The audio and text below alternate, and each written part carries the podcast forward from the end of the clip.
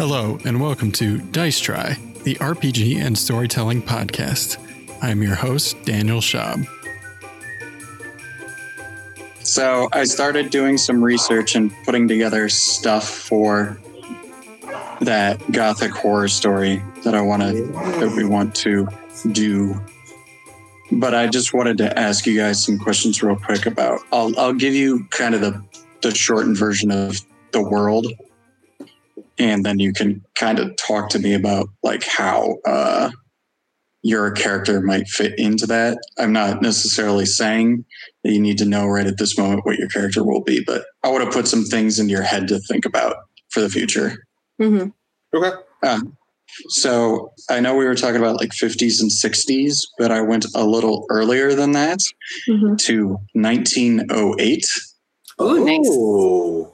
um, specifically uh, for two reasons. Um, during that time, you know, it's late Victorian period. A lot of richer people were using uh, magic as kind of like parlor tricks. You know, they would invite people over to communicate with the dead via spirit mediums or stuff like that. So Yeah. ectoplasm, Yeah. photograph. Magician. that whole thing. Magicians would uh, be performing on stage instead of being relegated to carnivals and stuff like that. Um, the theater of the grotesque, which is that rich people would go watch a show in which somebody would be executed or whatever. Uh, they would use like real animal guts or whatever. Grand So- Guignol. Yeah. So the other reason that I chose that time period is that the story will revolve around something called the Black Patch Tobacco Wars, which is between 1904 and 1909. A bunch of tobacco farmers basically formed a vigilante army in Kentucky and were attacking sharecroppers and stuff like that. And there was a lot of race uh, buried into that as well uh, race relations and stuff like that.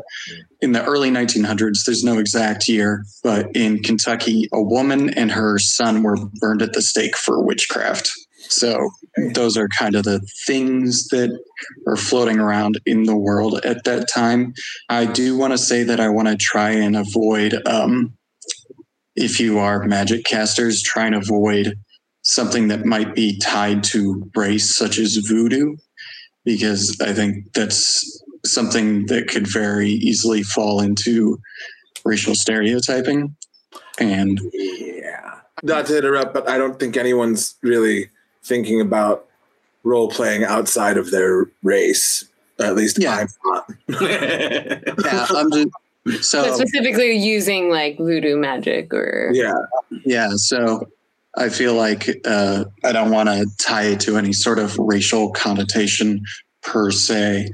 So I just want to hear from you guys a little bit, like if your character is an actual magic caster and that's sort of a rarity in the world, how you as a player might be interested in being a magic caster, such as like a spirit medium or even a rainmaker or something like that, because that would have mm-hmm. been a thing back in the early 1900s. You know, guys show Oh, like divining the the what is it? The rods with the water. The Yeah, or saying that they could uh, create rain for the crops or whatever.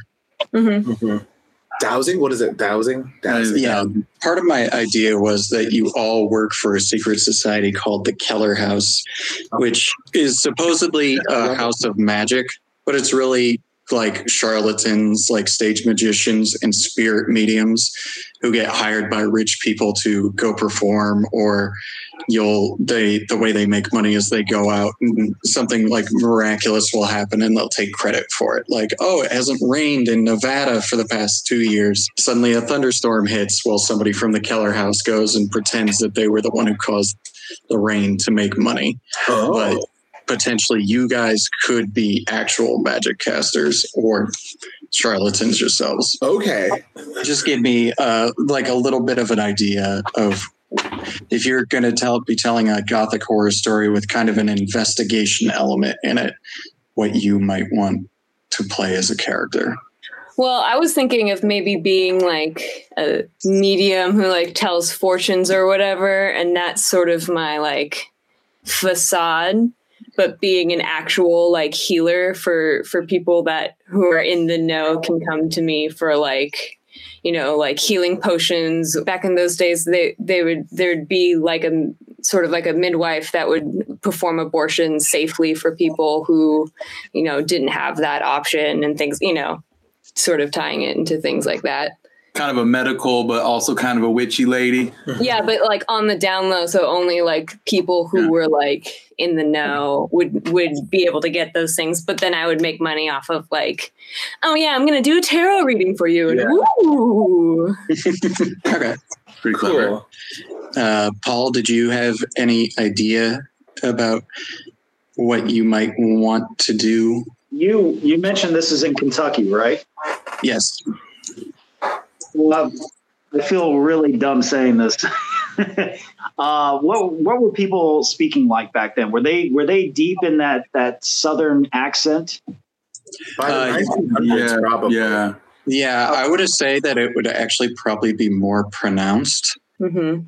because, uh, based on what I understand of linguistics, um, that rich Southern tradition, that aristocracy spoke with that accent to basically mark themselves as colonists, essentially.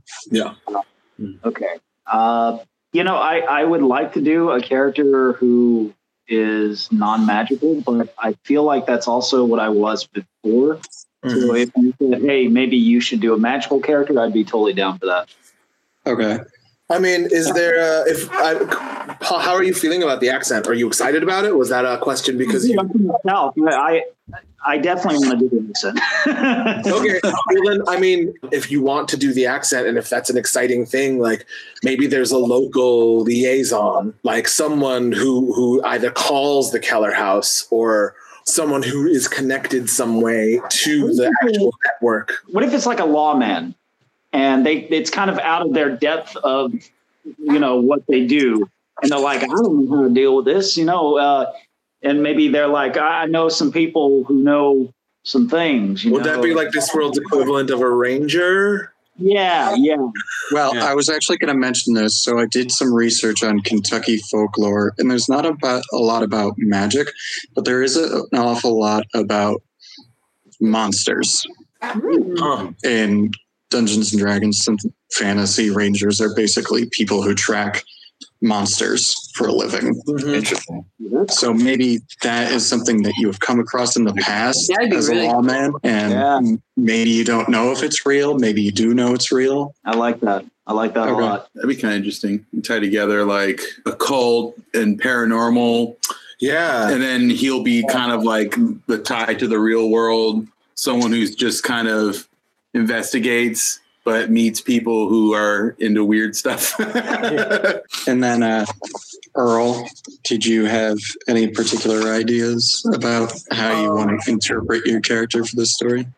Yeah, I mean, I guess since we're going so far back, I would assume that I would assume that there are major uh, headquarters in large cities for the Keller House. Yes, is that a correct assumption? Yeah, it would mostly be on the coast, so like Yeah. San Francisco and Philly kind yeah. of thing. So like, I I would imagine that we I would be deployed uh down to this area like i had this sort of weird idea of like a like kind of like a soothsayer like traditionally as far as like lineage goes but like like not quite shinto priest level of soothsayer but again sort of in that spirit medium um rituals and and and charms and and and calligraphy and whatnot and trained like in traditional japanese and korean like mystic arts. I imagine this this magic to be sort of like kind of older like and and Sort of like the uh, Exorcist guy in The Wailing.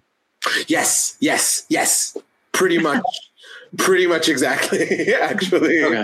but i would like one of the things that i'm thinking of is just sort of in the realm of reality or the realm realm of like i know we're talking about monsters and cryptids and whatnot but we're using a very specific place and a very specific time like it would be that my character has somehow gotten a western education or or somehow gets to boarding school and is pretty much educated and you know in a in a very western mentality like but in a very like proper not primitive savage trope but in sort of that like rides the line of very foreign and very uh Not the way that Westerners view Yeah. magic. yeah but is still sort of learning the connections and conduits of, of how that subset of magic works within this whole sort of empirical understanding of of what the mystic arts are i guess is sort of my was my like initial thinking of what what to look at or, or how to build build my character um i don't know if that seems if that's helpful or if that's Knowing these things will just kind of help me tell the story in such a way that it will be useful to the skills that your characters will have. yeah Because I don't necessarily want to write something that then turns out your characters can't do. Mhm. you know what I mean? I would assume that our we have a uniform from the. No, I don't think so. I mean, and I don't mean like a like actual like you know like emblems and things, but like in the sort of like Men in Black have a uniform. Like we all have coats, jackets, umbrella. I don't know, or something, or like some sort of element of a accessory that sort of sets us as being a a unit, or are just we looking like normal people? Well, you definitely don't look like normal people because part of the well, part of the thing with the Keller House is that they're like there's a per- performative aspect to all the uh, members of it. So, like, if you are an Eastern practitioner, they might ask you to dress in a more Eastern fashion because all the Western audiences would be, oh, look at the strange Eastern man with the Yeah. long beard and the robes or whatever. You would probably have some sort of insignia on a ring or something like that. Maybe a stamp that you can seal envelopes with, something like that. I mean, your insignia ring could do both. You get a hat pin. Sure. I mean, you can have a hat pin if you want to have a hat pin. No, I, I mean, I'm just thinking of like, like if, uh, if they would rather me be sort of leaning into uh, the exoticness, then maybe I do have long hair. Maybe I do hold it up. Maybe it does stay fastened in a way. And also, Well, and- it's a weapon. And it would be interesting too, I think, because it is supposed to be a bit more on the down low, right? The like society. the name of the the name of the place is that is yeah on the down low. Uh, so having like this some sort of emblem that maybe is interpreted differently for some people. Like maybe for me it's a pendant. Maybe for you it's a hat pin. Maybe for Paul it's a ring, sort of Yeah. thing. But they all, you know, maybe they all do the the wax seal thing as like a, It works as a, outfit. it works But, as a like, signet. but it's like housing is different for everyone. Yeah, like it, I think it'd be it's an accessory, or maybe it's like a, a cufflink. Yeah, ooh, Yeah. a cufflink. I don't think normal people would recognize the symbol.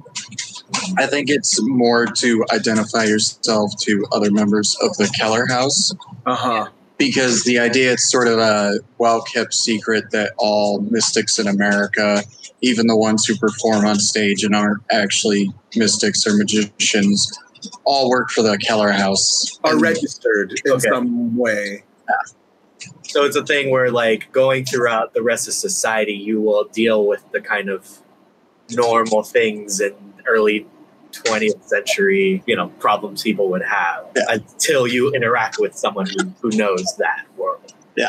Um, as far as the network goes of the Keller House, I don't know. I imagined it like in like a government agency kind of like FBI kind of, even in like a, uh what is- Doctor Strange kind of like. There's a headquarters, there's a branch, there's a liaison for the city or like a liaison for the region, and then we report to them, or is it like we're all just sort of freelance and we all just sort of have to sort of figure it out? There's no like central information place.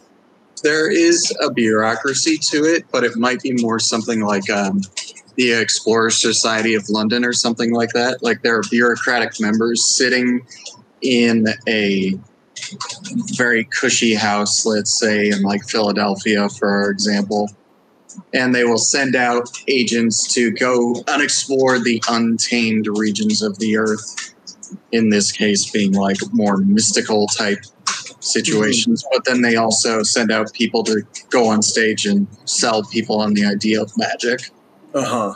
So I don't necessarily think they would have like heads of each state or each city, Okay. but they do have like agents that they send out into the world, and some are more just like stage positions, and some are actually like, I'm gonna go investigate this supposed sea monster living in Lake Erie, Uh huh. and I'll report back to the Keller House whether or not there's actually a sea monster there, and if we could make money on this event somehow. Is so then there is like a central command that Yes. gives orders that we sort of report to, and there's like a officer hierarchy. Like, is there like we're on a team, or we are all agents that get put on teams? It's sort of like uh maybe the Masonic Temple or something, you know? Like there's the temple leader and his chairs that sit with him making the important decisions, and then there's officers right below them, kind of working their way down. And depending on the needs that are presented, they might just send out one agent or they might send out a team of agents. Okay. How do we get into the Keller House? How, how that, what, what ha- how did we get here?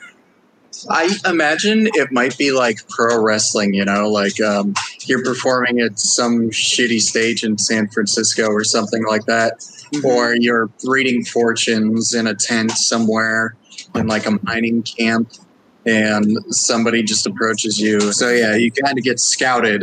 all of the mystical entertainers have been like like that the public sees in this universe in this world in this version of america are all conscripted somehow to the keller house I would say a majority, especially if it's in the Keller House's best interests. They're sort of Okay. privatizing magic as well i mean because it's also like this is the era of like it's like houdini right that's the same is that the same time period yeah, it would be like Houdini, early vaudeville, you know, a lot of uh, performing on stage, you know, white men pretending to be Eastern.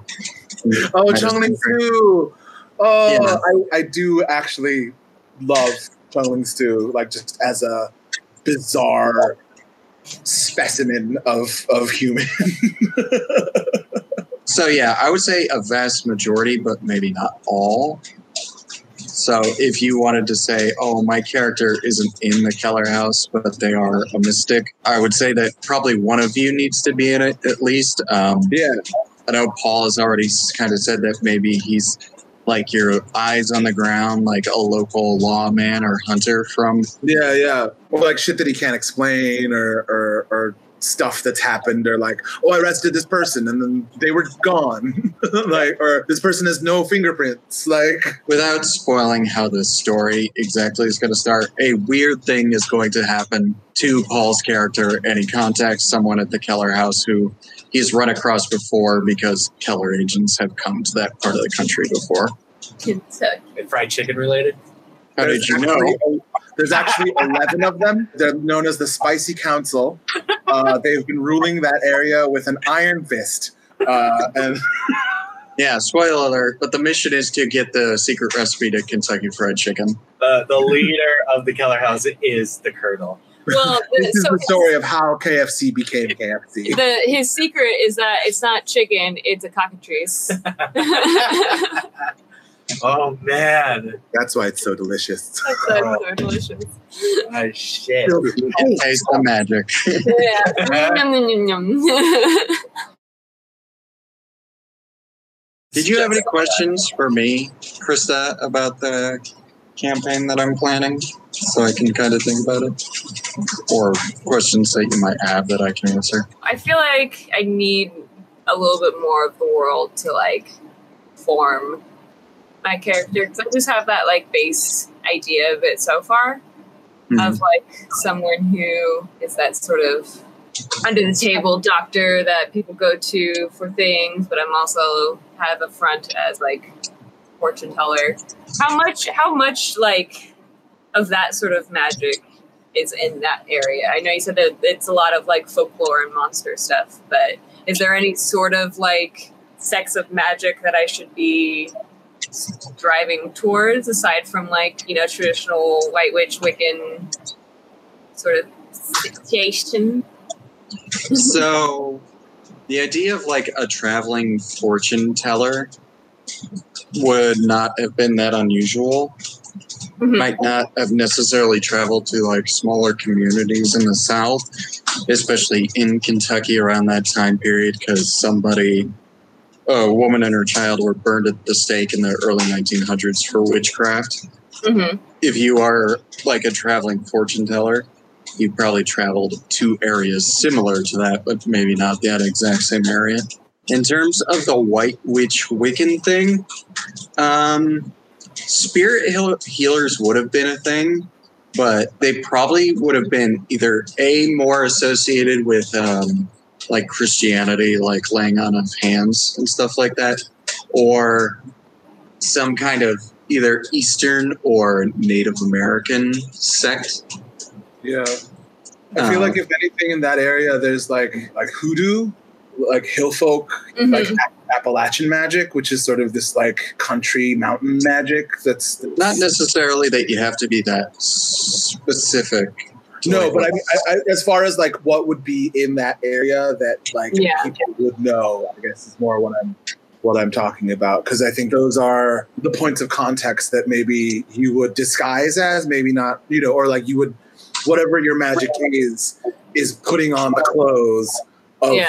the country in, because that's the area you're in. But then once you move to like if you were going then up to down to the south, you you know you could then it could be contextualized in a different type of magic or stuff like that. I think that's going to help with the podcast itself. I think I like this idea of even everyone doing a little bit of research into Yeah, characters in time because I feel like that was the one thing that was kind of missing with Aloha. That's always the hard thing about Yeah. playing in um, a in a fantasy world that has no connection to reality.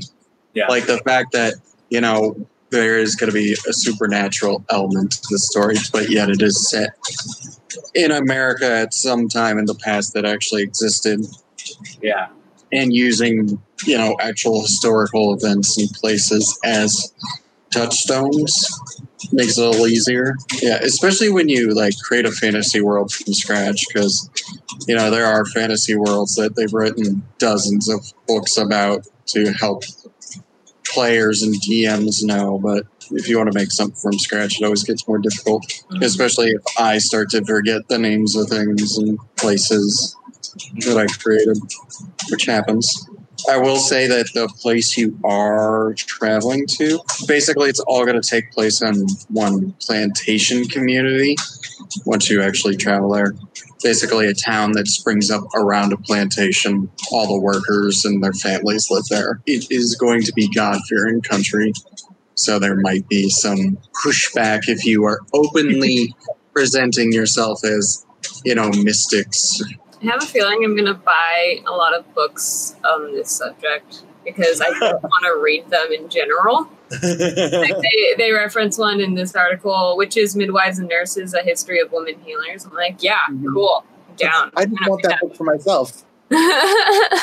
so, would it be more beneficial for my character to be more of like someone who isn't ne- not necessarily like a fortune teller, but is like on the down low, a healer that maybe has like a A day And- job. no, no but like a basically a front, yeah. like- yeah. an herb shop where you can get like your dry goods, but I also sell like herbs for witchcraft, and if you know like the like secret knocker or whatever, I'll take you into the back room for healing sessions or I think you could probably get away with being a traveling fortune teller uh because tarot reading has always been kind of considered, you know, like the safe version of. like yeah. of witchcraft. And they're also kind of like, uh, you know, traveling snake oil salesmen or something like that. They're generally kind of considered harmless. People think more of the the people who go to see you, like they think more less of them for having to go see you than of you yourself. Like, I can't believe that uh, Cletus went to see that tarot reader. What an idiot! I didn't think he was someone who believed in that. Who, who? it? I do You kind of like that element of having like people trust me, but like people who are in the know like will trust me. Yeah. I mean, your cover could also be kind of transient, dependent upon yeah. like your mission or where you're traveling is. Like, oh, sometimes she's a seamstress and sometimes she's a school teacher. I thought of two very like classically feminine occupations, and I didn't do that on purpose.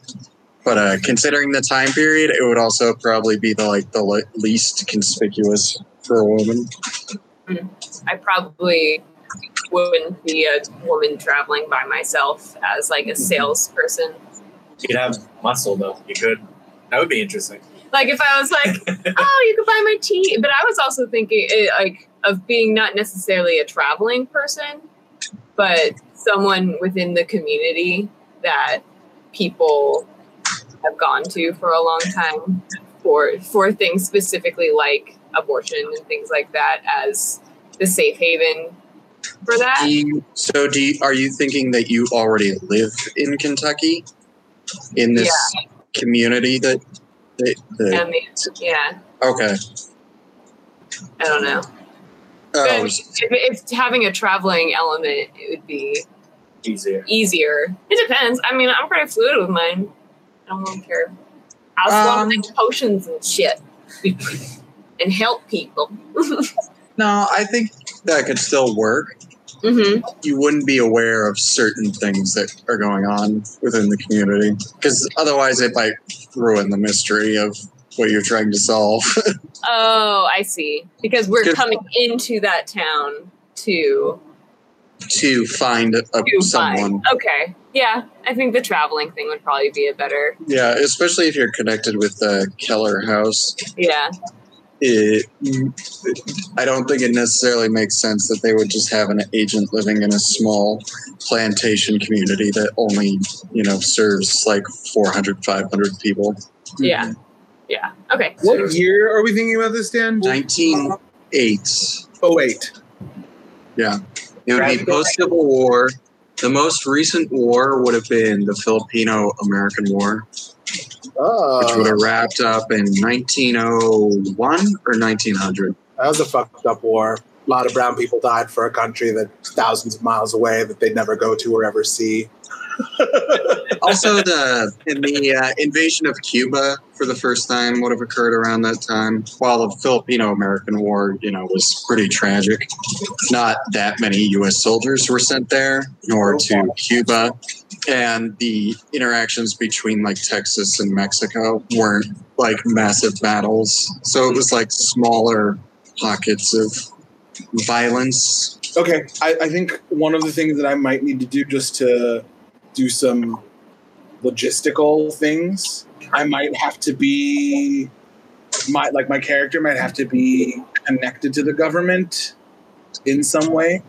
Uh, mainly just because this is post Chinese Exclusion Act and pre Immigration Act. So it's just this weird 30, it's in that 30 year span of 1890 to 1924 or something where there was like literally zero yellow people coming in. like super special exceptions, which I think is totally possible. And Oh, Um, Teddy Roosevelt was the president. Okay. like I could have like ambassador I don't know, some sort of connection maybe even to British government where like I I would be considered a British operative as opposed to an Asian operative or something like that that that makes it so that it there would be exceptions made Yeah.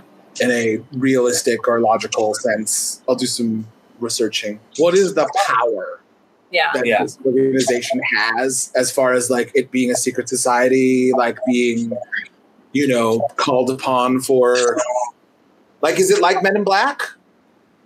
Uh, no, but they are because they do do like private performances for a lot of like industrialists and politicians. You know, doing spirit readings in their parlor and stuff like that. They are deeply connected to high levels of government and industry newspapers. Okay, so so then like eh, by that by that mark, it could even be possible that like this person was brought over from this place for a specific series of in-home engagements or like for a series of seances or you know like like spirit communications within the homes of this this this this you know like it's like a tour like it could be you know it could be that maybe that's a thing like Yeah, I think that that probably would have happened. I can't say that with like a hundred percent certain surety. Yeah, but yeah it probably did happen. Well, I mean, Whether or 'cause not they brought, they brought performers over from the UK, from you know, all over the world to America Yeah, for a long time now. Like it's been a thing that's been happening for ages. So there's probably some sort of system, or maybe this is like a the advent, the early, the earliest advent of the uh, N1 uh, exceptional talent visa. yeah, the, the first N1 receivers are actually all magic users, like mystical arts secret operatives that, you know, oh, this person's a melodrama actor. Like, oh, this person is a composer. They're exceptionally talented. They must be here. like, but one person like shapeshifts and the other person like can can control people's minds through music or so. I don't know. Like, yeah, Interesting. Yeah, I feel like there are ways for your yeah. Yeah, yeah, yeah, yeah. I mean, I'm not saying it's impossible. It's just things that I'm thinking of, like, in order to make a solid, you know, series of actions of why are you here and how did you get here? but I but I love but I also like that just like in the grander schemes of like people aren't expecting someone who is Asian to be in these areas and the people have been being like, How the fuck did you get into like how how are you here?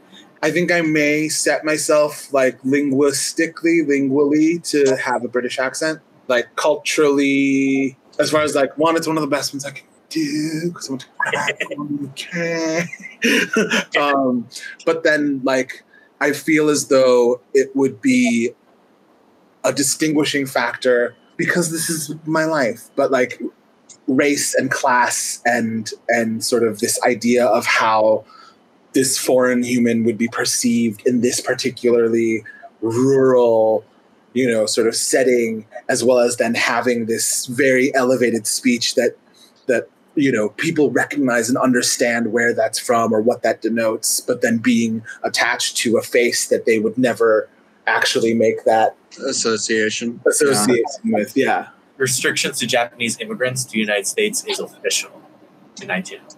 So yeah, if your character came before that, especially under the auspices of the far-reaching pockets of Keller House, you know, bending government rule and stuff Yeah. like that, you could definitely play that you're either Korean or i would probably do either korean or japanese because those are the closest ones that i feel most comfortable doing The New York Times Square ball dropped for the first time in 1908. oh that's interesting that's really bizarre Whoa, fire in Pennsylvania kills 170 people. yeah, at an opera house. Wow There's so many fires that happened this year. There's a fire in Michigan that killed 37 people. There was a fire in, in Cleveland. I mean, yeah, but because these people, there's no, there are no such things as fire alarms, and there are no such things as sprinklers yet. Well, there also wasn't really anything as like actual fire brigades by that time. Yeah. Yeah, it was all like local things, right? Or or Uh, like well, after the. Chicago fire, things started. I think. when was the Chicago fire? 1871. Yeah, I think they would have started. They might not have been like ready and battle tested, but they would have had like, uh, It wasn't. It wasn't. Everyone, come out and grab your bucket. yeah, it would have been a little more organized than the buckets. It would have been like, oh, these guys who have done the bucket thing before are going to do the bucket thing now. There was a Springfield race riot in 1908. in Oh. oh yeah. Some black men were accused of raping two white women. Sheriff snuck them out of town before they were lynched, and then a mob of 5,000 white Americans Yep. destroyed an entire town. Yep. we learned about this in school. I don't feel like it was contextualized. Yeah. Yeah. It was a fully uh, racial thing when I was in school, but it is definitely. Yeah, Springfield was was before Tulsa. Yeah. I mean, there were so many, unfortunately. You know, that's the sad part. Is Well, that- yeah. If you look at the years in 1900 that I sent in the group chat, like in 1907, there were race riots in San Francisco because they segregated Japanese children from white children. Yep. The next year in 1909, there were race riots around the country because an African American boxer had beat a white heavyweight boxer. the Alpha Kappa Alpha Sorority, the first Greek letter organization by and for black college women, is established. Mother's Day is there for the first time. And Devin's Day, whoever Devin is. Betty Davis was born in 1908. Betty Davis. Tex Avery was born in 1908. Really? Jimmy Stewart was born in 1908. Stewart. Oh, gee. Oh, gee. Jimmy Stewart. The model, the Model T Ford was introduced in 1908 for $800. They sold that thing for $800, which is approximately $21,500 in 2017. $800 for a car becomes In today's money, I, that just makes me think of fucking my favorite murder. In today's money, that would be seventeen million dollars. Joseph McCarthy was born in 1908. Whoa, Uh, that's bizarre and funny.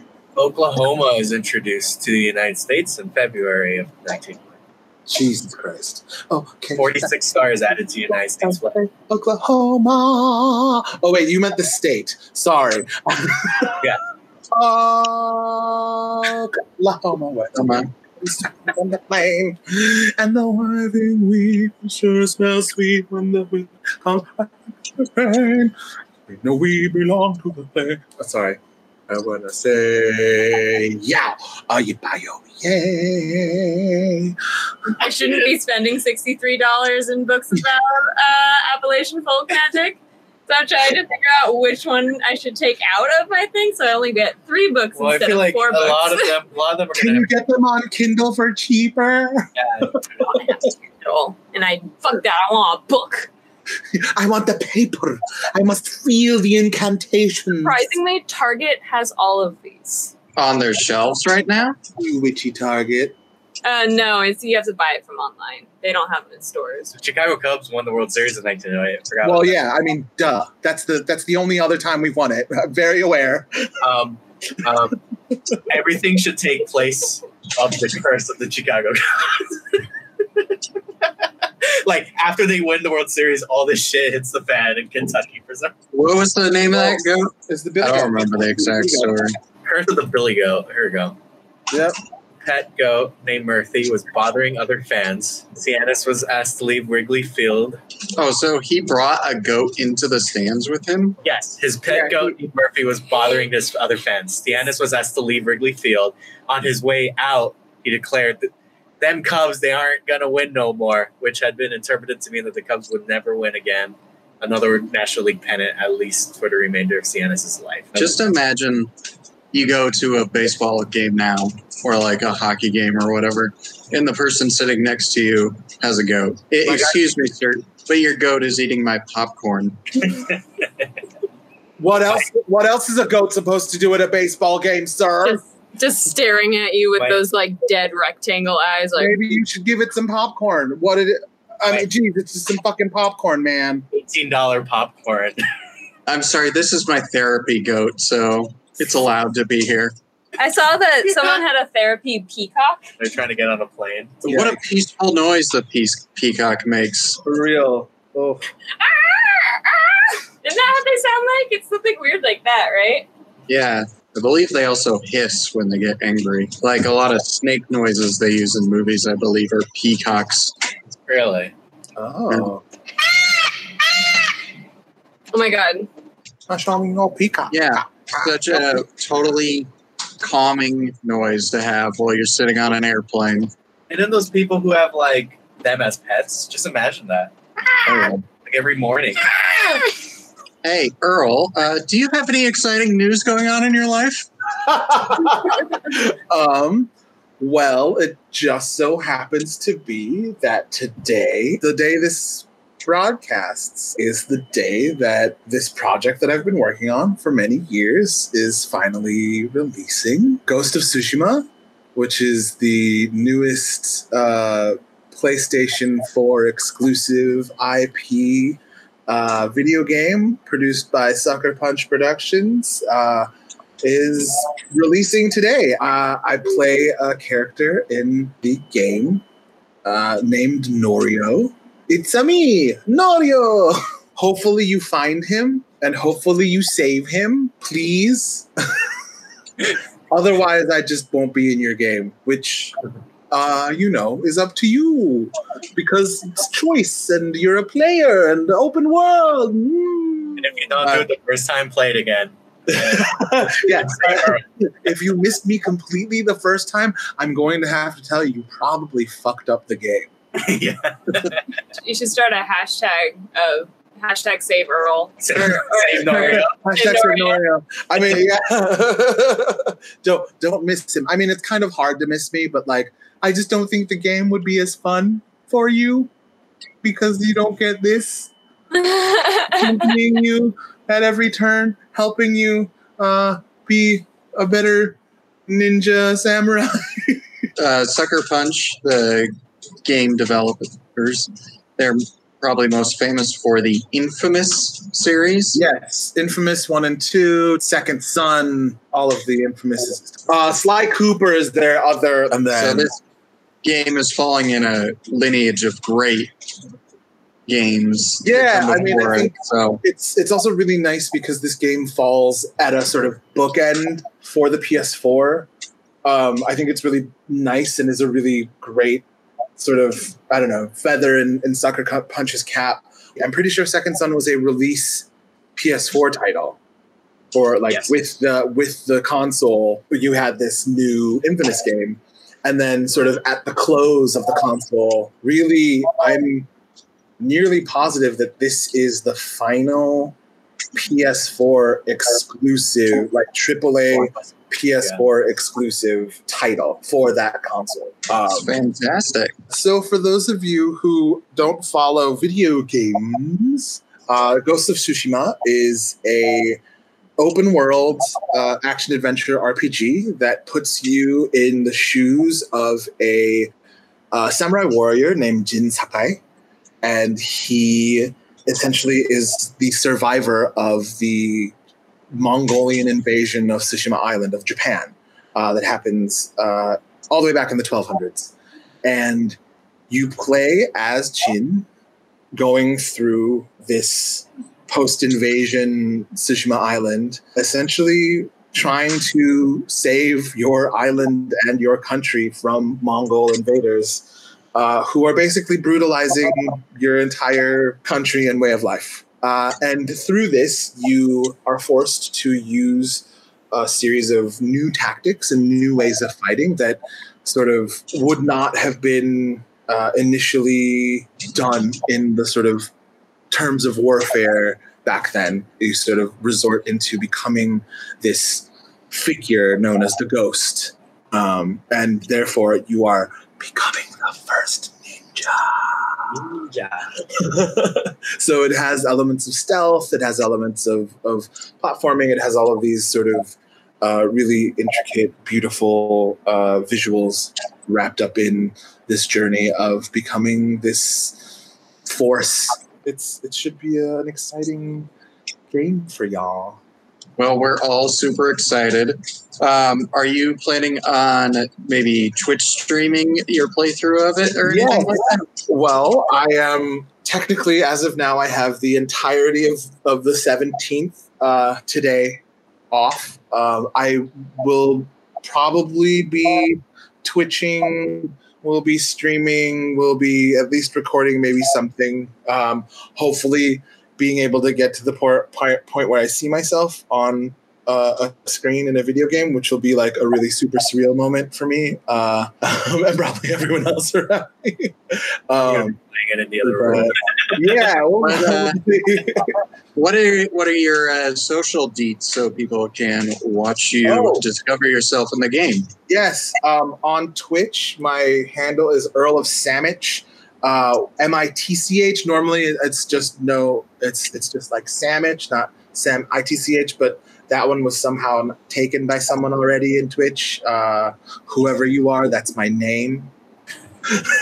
Um, uh, or uh, as well as like I'll probably be I, I tweet and and uh, socials a lot. You can find me on Instagram uh, at Firestorm or uh, at Earl of Sandwich on Twitter.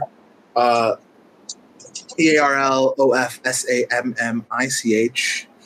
Um, and then also, if you are going on the socials, please connect to Dice Try and all of everyone else on the team because we all post interesting, wonderful, generally leftist radical things. So hold on to your hats, folks.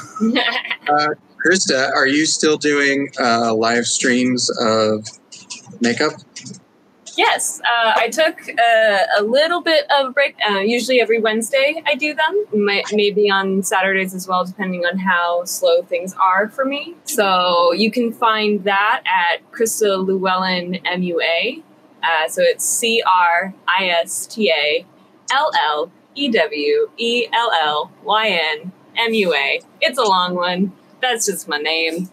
Um, There's a And great on- there's a great video uh, where Krista does my face. yeah. Where we, do, where we do a little tiny face, Mhm. uh, little tiny face drag makeup. On the nose. Y'all Yeah. should watch that. That's pretty great. That's fun. That's uh, that's up on my Instagram. And then I also am going to be launching launching an Etsy page for my uh, face masks and like I make brush rolls and makeup mats and things like that.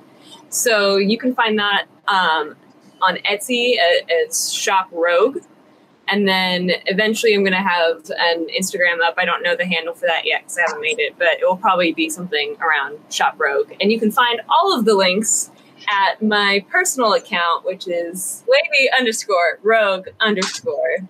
Sorry for the complications. It's harder to say it out loud than just typing it into something. That's all right. I had a thought the other day. How would you do a makeup to make somebody's skin look like uh, the bark of a tree? Um, you can have prosthetic pieces like that. You can also just paint uh, sort of a la Peter from Hunger Games. You can you can do that illusion with just painting, like painting that texture into there using highlights and shadows.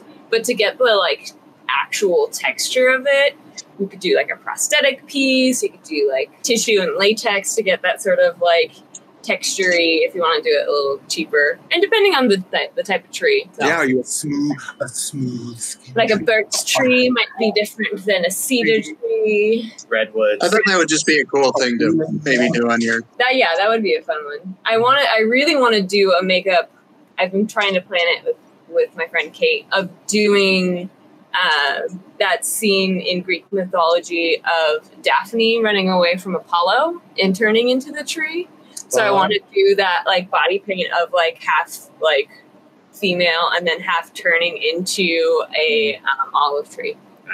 Oh, that'd be really cool. Yeah, If you did the hand, like that would be. Those yeah. hands, I would be like because because you've seen the like you've seen the painting of the of Yeah. the woman who's like who's like twisting and like Yeah, she's like your this. hands like go up into the into the like Uh-huh. the tree canopy. There's a sculpture too. Yeah. Of that.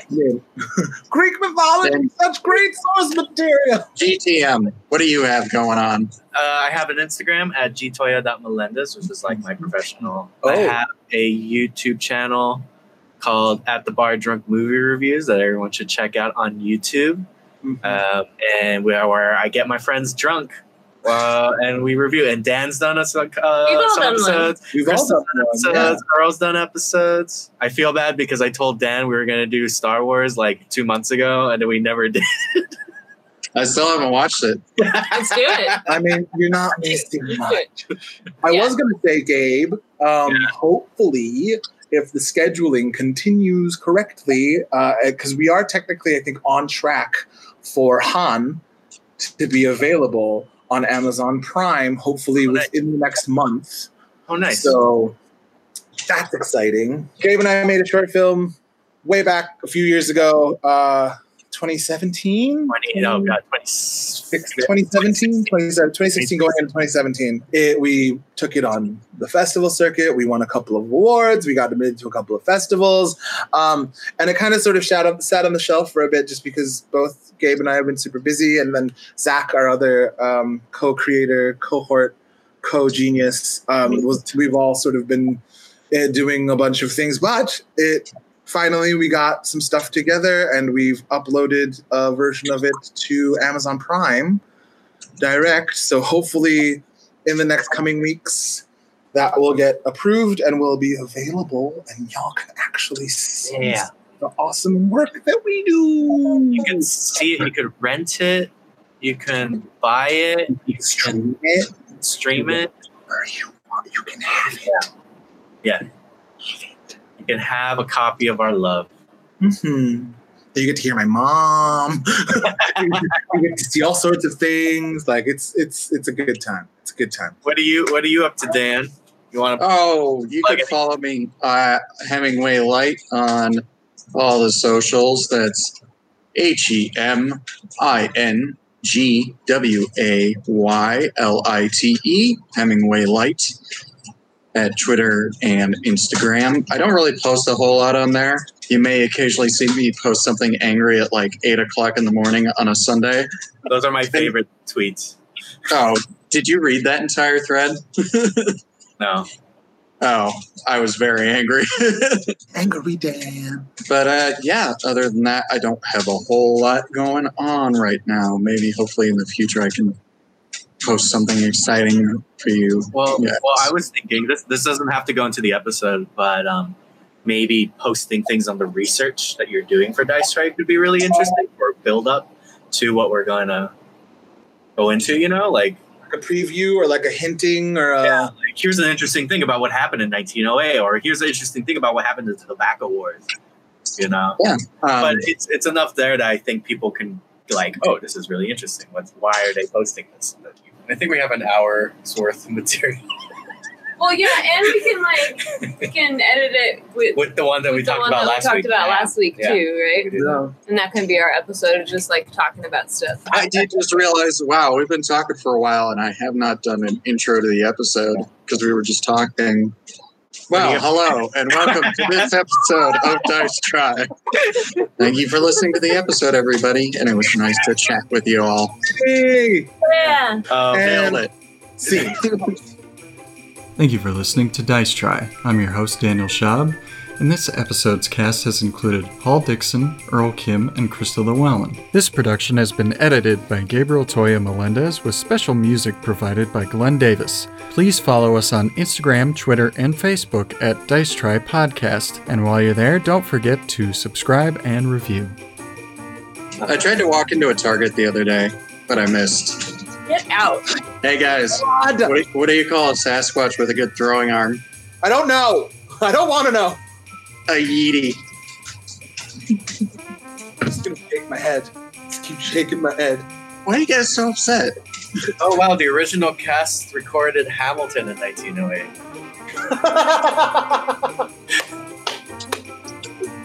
Oh, I don't even get that joke. It's not a joke. that's a game joke.